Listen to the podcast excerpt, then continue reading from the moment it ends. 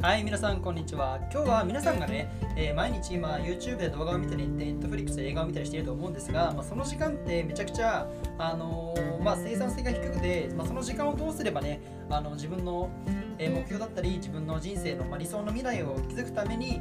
活用できるのかっていう風な、えー内容ですね、今日話していきたいと思います。えー自分のコンテンツでは常に科学的な根拠を元にしておりますので、えー基本的には、まあ、間違っていることはないです。まあ、正しいんですが、皆さんには当てはまるとは限らないので、まあ、いろんな面をね、まあ、皆さんが、えー知識をつけてそれを活用して、えまあ、テストしていっていただければと思います。えまず皆さんがですね、え実際に、えオンラインでどれぐらいのえービデオコンテンツを消化しているかと言いますと、これ平均でですね、約1間で、まあ、約50%の人が、6約60%の人が、えー4から7時間、4から7時間っていうのを1週間でビデオコンテンツを、えー消化していると言われています。これは YouTube だったり Netflix だったり、まあ、いろいろなものになりますが、まあ、実は最近ではですね、もう1日に2時間から3時間の、えービデオコンテンツを消化しているという研究もありまして、まあ、実はですね、まあ、自分が思うに、えっと、4から7時間以上、まあ、約7時間以上はみんな消化しているんじゃないかなと、えー思っております。えでこれをですねあの1年間で換算しますと1週間で7時間、え1週間で7時間ということは、まあ、1年間で約50週間ありますので、えー350時間ですね350時間のじ、えーというですねあのとてもつつもない時間を皆さんは、え1年間でビデオコンテンツや YouTube にえ費やしてしまっていると。でそれは決してまあ悪いことではありません。皆さんがそれがねあの自分の人生だったり、まあ、目標にいい影響を与えていると思っているの信じているのであればそれは全く問題ないんですが、まあ、一方であのこの時間無駄だなと思いながらえー、Netflix を見てしまっていたり、Hulu を見てしまっていたり、えー動画を見てしまっている人っていうのは、まあ何かを変えないといけません。はい、特にですね、あのーこのビデオコンテンツを紹介している時間っていうのは、えー、とこのコロナの期間ではですね、もう体の、あの運動する習慣っていうのが全く身についていない時期になりますので、え皆さんっていうのはこの動画を見る一方で体を動かす時間っていうのを作らないといけません。だから体を動か動かないといけない時間があるけど、まあ、なかなか動かせないということなんですけど、まあ、今日は、えーどのように皆さんがね、あのーこのコロナ禍で体を動かしてより健康で心理的に前向きな時期を過ごせるのかをについてお話ししていきたいと思います。はい、皆さん、えっと、動画を見てるときね、なかなか行動に移せないと思うんですよ。なぜかっていうと、まあ動画めちゃくちゃ面白いですし、自分も YouTube も Netflix も Hulu も Amazon プライムも全部見ます。で、あ実際に見ていくと、あのなかなかね、あのまあ、運動しなきゃとか思ってもできなかったりするんですが、じゃあどのようにすれば、どうやって皆さんはあの自分のコントロール力を高めて、まあ、フィットネスを習慣化させたり、自分の勉強を習慣化させられるのかについて話すんですが、え人間が基本的に、え正しいこと、自分が正しいと思っていることを実践できない時の理由っていうのは大きく2つあります。原因のまず1つ目っていうのが皆さんのコントロール、感情のコントロールの力が、えー、と低いこと、これがまず1つ目です。で2つ目っていうのが、え皆さんの習慣化する能力が低い、習慣化する能力が低い、これが2つ目です。えでは、どのようにね、あのー何どうすればいいのかと。皆さんはじゃあめっちゃ動画見てるけど動画をやめてより皆さんの目標だったり未来の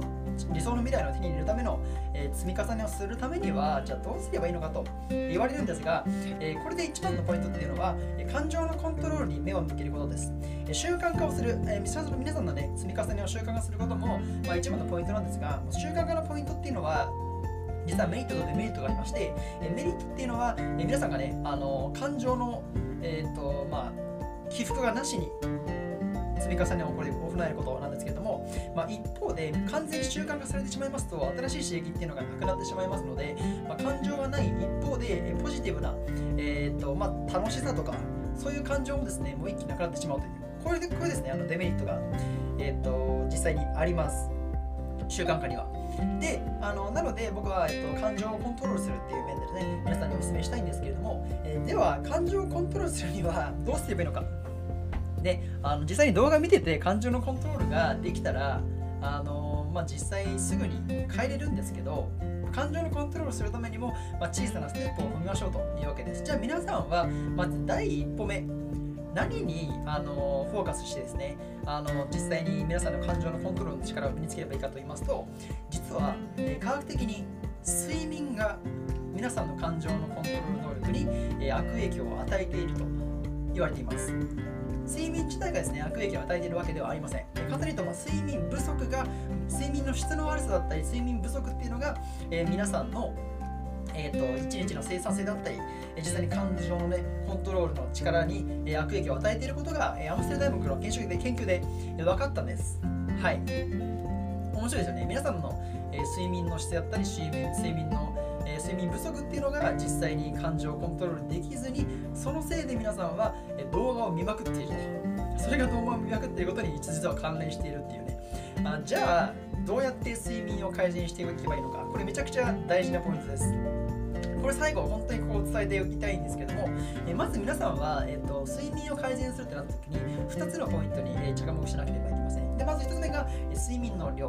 2つ目が、え睡眠の質。この2つです。で睡眠の量に関しましては、えっと、本当に個人差がありまして、まあ、ショートスリーパーの人もいればそうじゃない人もいまして、まあ、一般的にはまあ約7から8時間ぐらいは寝ましょうというふうに言われてるんですけれども、えー、科学的にですね、まあ、ショートスリーパー全然寝なくても大丈夫っていう人もたくさんいますのでこれは皆さんの、えー、一番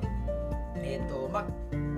なんていうんですかね、自分の生活に合った時間をですね、まあ、6時間、7時間、8時間、9時間みたいな感じで、えー、いろいろテストして、えー、決めていただければいいんですけれども、えー、逆に睡眠の質の方、睡眠の質の方はですね、皆さんの工夫次第で、えー、どこまででも高められます。では、どうやって皆さんの睡眠の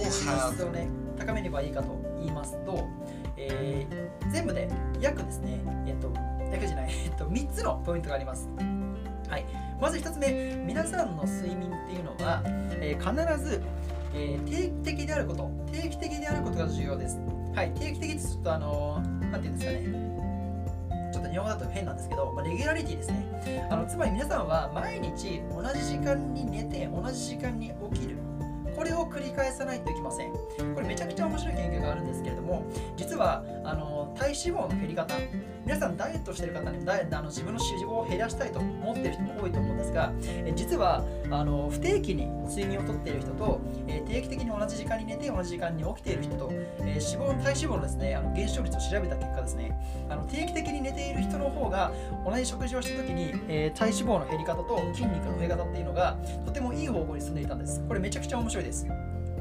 なのであの、まあ、フィットネスの面でも、まあ、もちろん皆さんのね、えっと、生活のクオリティだったり自分の自己コントロール能力のねあの面で見ても、えー、皆さんは自分の睡眠をより同じ時間に寝て同じ時間に起きるっていうのを、えー、繰り返さないといけないんです。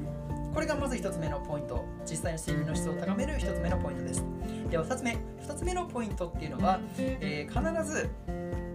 えあったかすぎないあったかすぎない、え環境を作ること。これめちゃくちゃ重要です。え人間っていうのはですね、あの体温が温まってその体温が冷めている時冷めている時っていうのはですね人間の、ね、睡眠っていうのはどんどん眠くなっていきます。例えば、まあ、ご飯食べた後とか皆さん眠くなると思いますし、まあ、逆にお風呂入った後ちょっと眠くなりますよね。これも同じです。一旦体温が上がってそれが下がっている時その下がっている時に人は眠くなるので、えー、そのようにですねそのタイミングを見計らって、えー、寝てあげるとってもいいんですがなので、あのまあ、逆に言うと暖房ばっかりつけてめちゃくちゃ暖かい部屋で寝るっていうのは睡眠の質が下がってしまいます。で約0.5度、部屋の温度をですね、まあ、0.5から1度ほど下げる、えー、ようにして、自分の体温に下げるようにして寝てあげると、より皆さんの、えーと、実は睡眠の質っていうのは高まっていきます。そして最後です。最後、えー、カフェインとアルコール、カフェインとアルコールを避ける。これは絶対です。皆さん実際に睡眠の質を高めてた時に、まあカフェインは理解できると思います。で、一方でお酒を飲みたい。お酒を飲んで寝るっていう人いるんですが、えーと、基本的にお酒を飲みまくって寝るっていうのは皆さんの睡眠に最悪の質を与えます。なぜかっていうと、先ほどのね、あのちょっと前の話も似てるんですけども、えーと、お酒を飲むと体温が上がってしまいます。なので体温が上がる分皆さんの体っていうのは、ま、寝るモードに入っていないんです。なので、まあ、お酒を飲んだ後すぐに寝てしまうと、まああのまあ、なかなか睡眠の質を高められないと。なので、お酒を飲んで、まあ、約2時間から3時間ほど時間を空けて寝てあげると、えー、いいと思うので、なるべくですね、お酒を飲んだすぐ後に寝ることはないように、えー、気をつけてください。はい、今回ですね、えっと、睡眠の質が皆さんの、えー、っと動画を見る時間をいかに効率的に使うかという、ね、影響を与えているかについてお話ししました。面白いですね。まあ、時間の、まあ、実際にあのまとめると、まあ、睡眠の質を高めることで皆さんの、えー、自分の感情のコントロールの能力が高まると。で、感情のコントロールの能力が高まれば、えー、ビデオを見ている時間を、えー、コントロールして、より生産的で、より皆さんの、えーと、ためになる時間の使い方を、えー、できるというお話です。で決してですねあのビデオを見るのが良くないよとオンラインでビデオを消化するなと言っているわけではありませんもちろん自分もね YouTube も、えー、TikTok, TikTok もねフリーと Hulu も Netflix も見ますですがやはり見過ぎは良くないですよと見過ぎは切によくで特に皆さんが、えっと、この動画の時間もったいないなと思いながら見てしまっているのであれば、えー、なるべくそれは、えー、自分の感情をコントロールするために睡眠の質から改善していければ、えー、よりね皆さんの人生が豊かになると、えいうお話です。はい、そしてですね、またちょっとまた時間がありそうなので、えっ、と、まあね、じゃあなんでね、人間が動画を見るだ見るだったりあのなかなか、えー、自分のアクティブに行動ができないかっていうのはこれはですねもう祖先的にも決まってます。もう人間っていうのは昔から無駄なエネルギーを消化しないように生きてきました。例えば、えっと、昔で言うと,、えっとまあ、狩りをしたりとか、えーまあ、してたわけですけども、まあ、もちろん狩りなんかせずにご飯がめちゃくちゃ簡単に手に入ったら昔のあの自分らの祖先、まあ、言ってしまうと、まあ、めちゃくちゃ原始人とかっていうのは、まあ、エネルギー消化して食事っていうのを得なかったわけです。このね人間の特徴っていうのがもちろん今でも残ってます。もちろん人間っていうのはあの基本的にエネルギーを節約してよりねあの衣食住を、えー、蓄えたいとって思っているわけなんですけれども、まあ、それが関係していますのであの動画を見れない動画を見まくってしまうんだ。なかなかね自分がアクティブに行動できていないっていうのはあの誰もが持っている習性です。でこれはもちろん皆さんはまずはそれを受け入れてあげないといけません。じゃあその中でどうやって、えー、よりね皆さんの健康だったりより自分の幸せをつかむためにはどうすればいいのかと言いますとそれは、え皆さんの感情をコントロールするっていうポイントです。はい。実際にねあのー、皆さんがどれだけ自分の人生どれだけ自分の感情をコントロールできているのかと,、えーと、皆さんの幸福度っていうのをですねあの調べた研究があります。この研究を調べた時に、えー、感情のコントロールが、えー、うまければうまい人ほど幸福度っていうのがめちゃくちゃ高かったんです。これも面白いです。なのであの実はですねあの、まあ、動画見まくっている中で動画見ている自分やばいよとか思っている人コントロールできてないな私って思っている人は実は幸福度や満足度っていうのは低かったりしますなので、えー、まずは皆さんはあの動画を見る時間、まあ、自分の感情をコントロールしていくことでより人生を豊かに時間を豊かに使えるわけなんですけれどもじゃあそこでね、皆さんは何をすればかというと、今回のお話では、えー、睡眠の質を変えましょう。睡眠の量と質をコントロールして、より皆さんに合った方法を考えていきましょうという、えー、話でした。皆さん、もしね、あのもっと幸せになりたいとか、もっと豊かな人生を手に入れたいそう思っている方はぜひ、皆さんの睡眠の質睡眠の量っていうのを、えー、まずは習慣化していっていただければと思います。ではまた皆さん次の動画でお会いしましょう。バイバイ。